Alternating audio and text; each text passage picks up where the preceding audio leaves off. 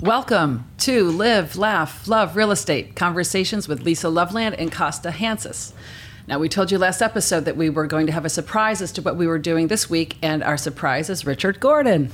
Welcome, Richard. Thanks, Lisa. Nice to see you. Costa. Um, Richard is the owner of the South End Buttery, and we wanted to have him on because we'd like to um, do some outreach into the business community to find out, um, you know, how you started, promote your, give you some promotion in the business, and you've been in the South End a long time. You're kind of a trailblazer, and uh, I've known Richard for years, and um, so welcome. Oh, thank you. Thank Um, you. thrilled to be here. This is great. Um, I've lived in the South End for almost 30 years, and and um, about 16 or 17 years ago, I decided that I wanted to leave the practice of law, where I had been working um, primarily in the Attorney General's office for most of my legal career, and before that, um, in the District Attorney's office um, under Scott Harshbarger. So. could Show you how old I am. Um, not, not to disparage Scott, he's an amazing guy. Um, but um, I, uh, you know, I, my my partner and I at the time decided that um, we wanted to open a little like neighborhood coffee shop because there really weren't a lot of great places to go, um, particularly early in the day. Um, Right. In the South End and even in the city, but um, the places that you could go were primarily chains, and um, we decided that you know we would really do a, a great neighborhood kind of um, spot where you, you know we could have um, great food, great coffee. Um, specialty coffee wasn't really a big thing at that time, and so um, we decided that we would go with the great. Um, I don't even think people used the, the phrase third wave back then um, to describe coffee, but um, they did. Um, and um, so we, we chose to use a, a company out in California, actually. Okay. And um, Equator Coffee is their name, so give them a little promotion. Yep. um, and, you know, uh, they were being used by chefs like Thomas Keller, um, you know, served their coffee in his restaurants. And so we figured if Thomas Keller, this is good enough coffee for Thomas Keller, this is exactly what we are looking to do is, to, you know, kind of like introduce really great um, food and drink to the South End. Um, So that's how we ended up doing that and uh, never looked back. Wonderful. what were some of the difficulties you found in starting out? Well, um, yeah, primarily when we first started, um, I would say that dealing with governmental bureaucracy, I guess, um, to, to put it plainly, um, you know, and all of the hoops that you really needed to go through to get approvals for doing things that I mean we we always wanted to do and did and still do everything by the book. I mean that probably comes from my Mm-hmm. You're an my attorney. back, my, my background as an attorney and as a as a as a criminal prosecutor. You know, I mean I believe in doing things the right way and ethically, um, and that's you know part of my my mentality. But um, I think um, that has really changed a lot with, especially in, in the last year and a half to two years, particularly since COVID, um, you know, hit, Yeah. uh, hit us. The city has really been very um, cooperative and helpful, even um, to you know help help um, with getting approvals for things Yeah. that were previously very difficult. like the outdoor seating. I, I- mean, I love walking around um, the South End. It, it feels very European with all the Yeah. outdoor, uh, you know, the extension. Uh, we, we- it was number, I don't know how many years ago. I've lived in the South End probably for a long time as well. And we were so excited when they were expanding the sidewalks on Washington Street so that there would be outdoor seating for restaurants. And now we're actually in the street. Um, do you think that that's, and I love it. Uh, yeah, it's great. Do you think the city's going to keep that? You know, there's been some talk about it, um, and you know, we, we are we're hopeful they, that they will do that. Um, we, like a lot of restaurants in the South End and in the city, have invested in putting together and presenting really nice outdoor seating, Yeah. um, making them it really give the look and feel of being in Europe. And um, so, you know, we do hope that was our that was our hope when we did the made the investment in um, putting in these great decks, um, Yeah. and also we're, we're planning on doing the same thing at our other location um, On Clarendon? in Clarendon Street. Wonderful. Yeah. I think um, you know the South End has always been such an, a, a neighborhood feel. It's it's one of the um, really one of the only neighborhoods in Boston that actually has their commercial and their residential intermixed, and I think that's what one of the reasons it gives it such a vibrancy is because you you just walk right out of your door and you can grab a cup of coffee, you can do, go shopping, you can grab dinner, um, and there's always been such a communal feel.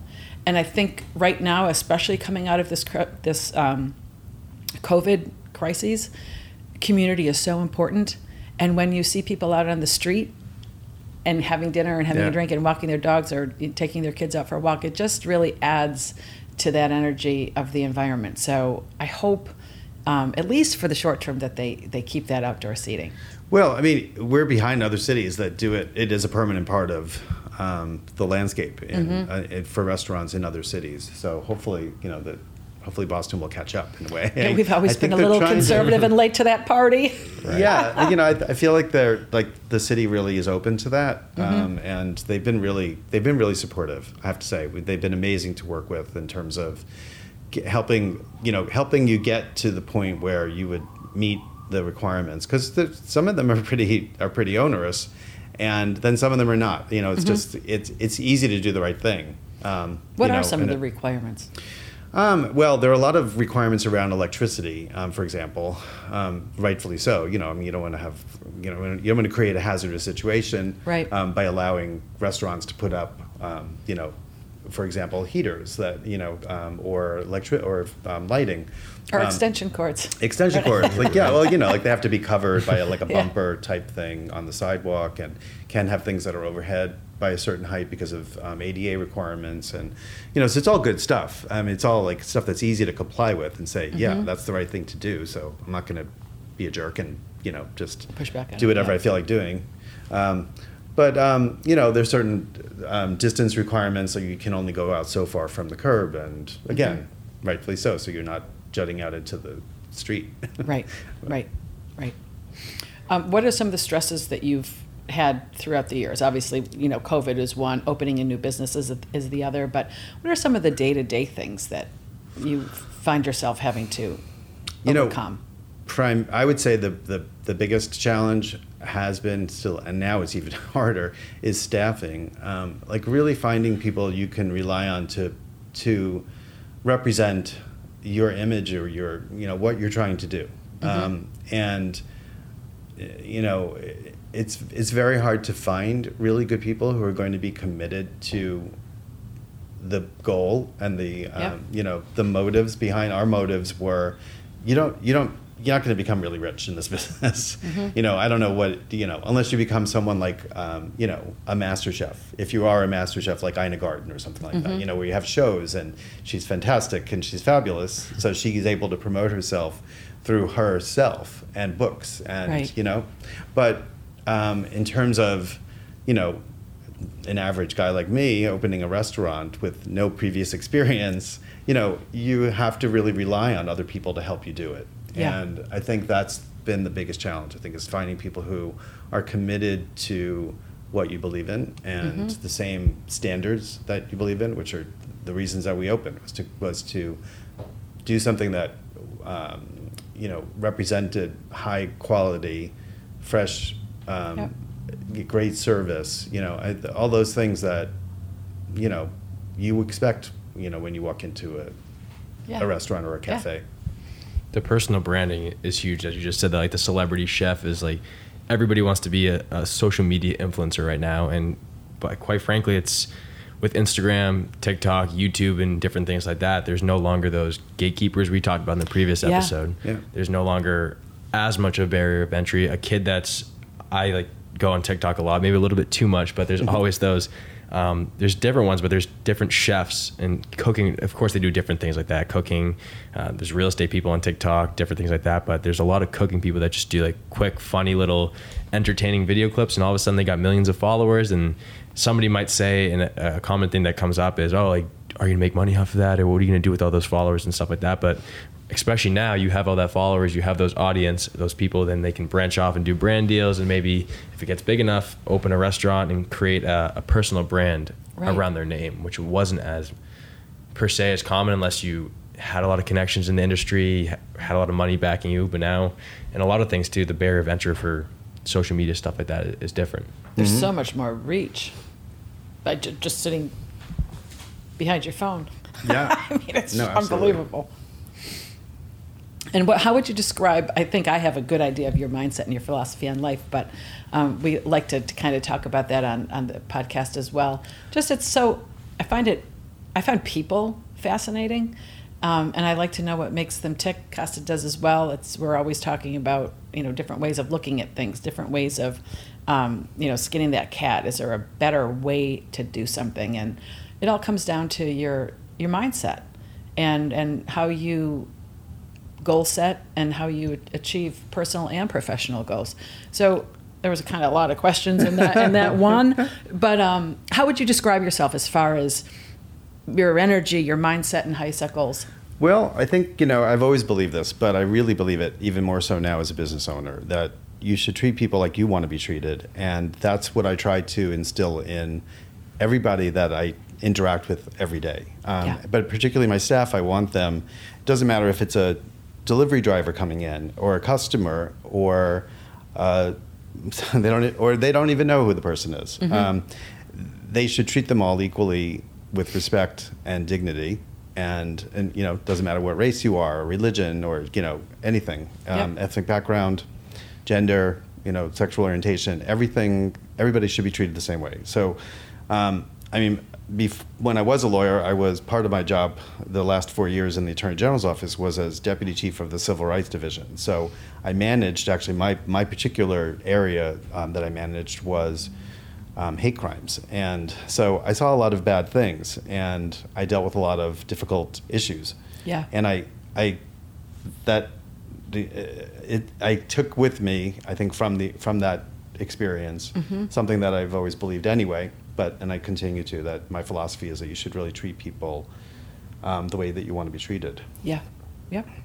And since the those days, um, how have you seen the the neighborhood change?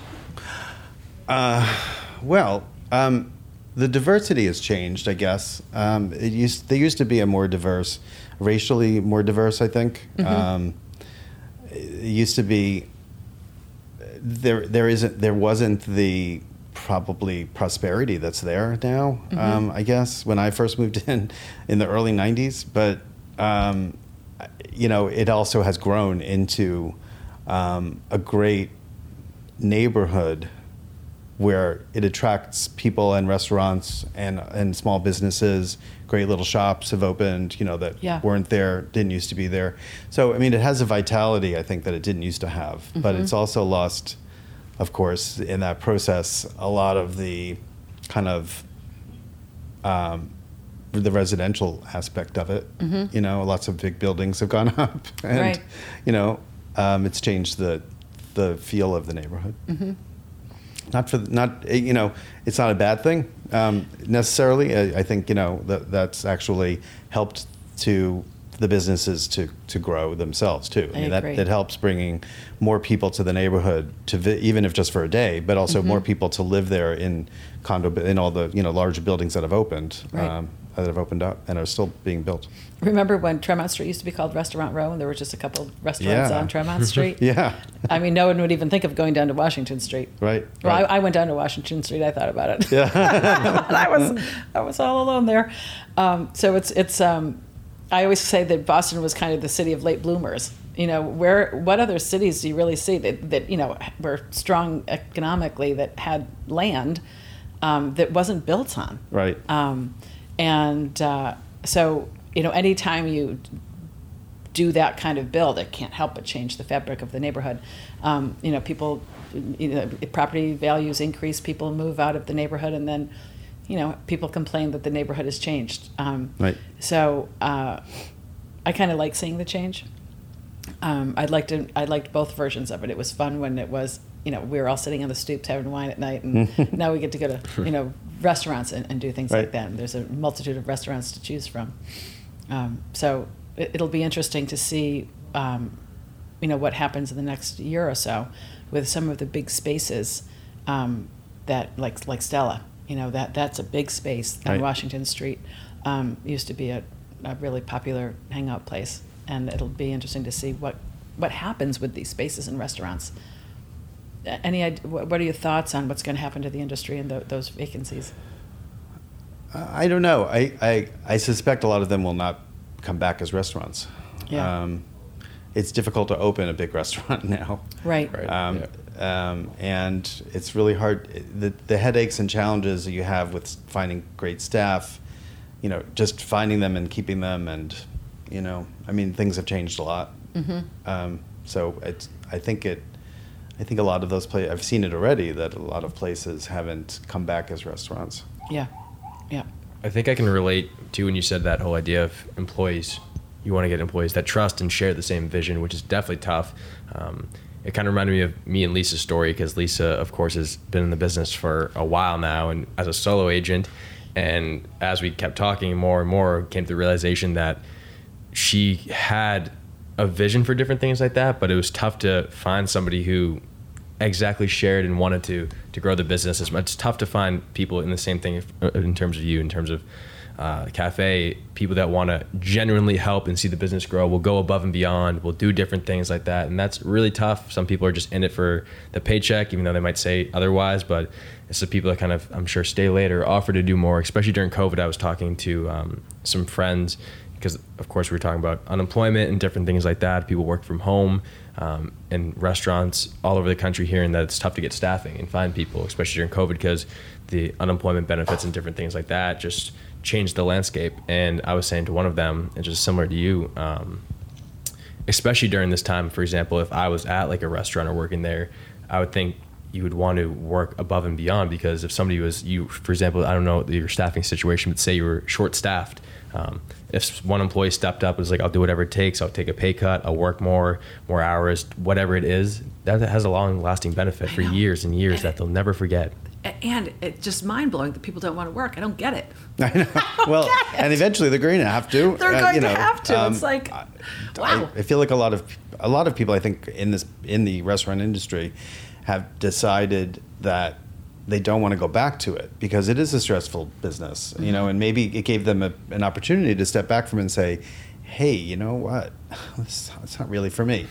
I was doing it all these years, but now I have an opportunity to think about doing something else." Um, they did, you know, they're they're getting some government benefit, but it also gave them a chance to to look at other things and take courses, maybe, you know, in something Right. else, um, and decide to move into a different uh, different profession. It's hard to make that transition, though. I mean, Right. I, I think it sounds good on paper, and I, I certainly don't mean to be negative, but it's you know I'm going to go re- retool myself. But where are those jobs? Yeah. you know it's tough. Um, and then if you don't have um, uh, you know the workers in the restaurants, that's going to affect everything we just talked about about the vibrancy of these neighborhoods. Yeah. Um, if you don't have the staffing to to stay open, I know that they're having all kinds of trouble like that down in the Cape. Mm. Um, you know, um, some of the restaurants I went up to were saying, you know, we're not even going to uh, expand. Uh, you know, Right. uh, you know where the limits are all going away now. We, we can't. Yeah. We could have 35 more seats in here, but we'd never be able to handle it because we don't have cooks in the kitchen, we don't have the wait staff, we don't have the bus people. Um, so there's all kinds of trickle down uh, effects of COVID, obviously, and of um, being able to make more money on unemployment than you can going to actual work. Well, um, you know this, um, but I think a lot of our a lot of our customers don't know that we have a restaurant and bar as well as the coffee shop Yeah. cafe. We are, are we're we're multifaceted. We have a bakery, our own bakery. We have a, a takeout market um, where we make prepared foods that some of them are different than the foods that we would serve you if you sat down and had dinner or lunch. But um, some of them are the exact same thing, just in a package for you to take home and make at home. Um, some people just want to do that and don't want. And actually, during COVID, like a lot of people didn't want to go out, um, but they would go out, come in, buy some stuff, and then leave, go home and have it. Um, And it's our- delicious. Thank you. You do a great job. Thanks. Um, but the um, but the restaurant and bar is you know we, we haven't been able to be open more than three days a week um, Yeah. because we haven't had the staff to do it. We're hoping actually within the next week or so that we'll be able to reopen every night or even more nights. Um, we are open brunch um, Saturday and Sunday. Okay. Um, and that is like insanely busy. Luckily, um, Yes. it's nice nice to see that people like love to get out. But it's um, but the dinner we've been busy, be, you know, because they're weekend nights. I think. Right. But the dinner, um, you know, we just haven't been able to to get the the right. We don't want to just hire people for the sake of it, and then also when you do that, we also have to train them before we put them on the floor. So Right. we don't want to just. It's a process. So Mm-hmm. you know.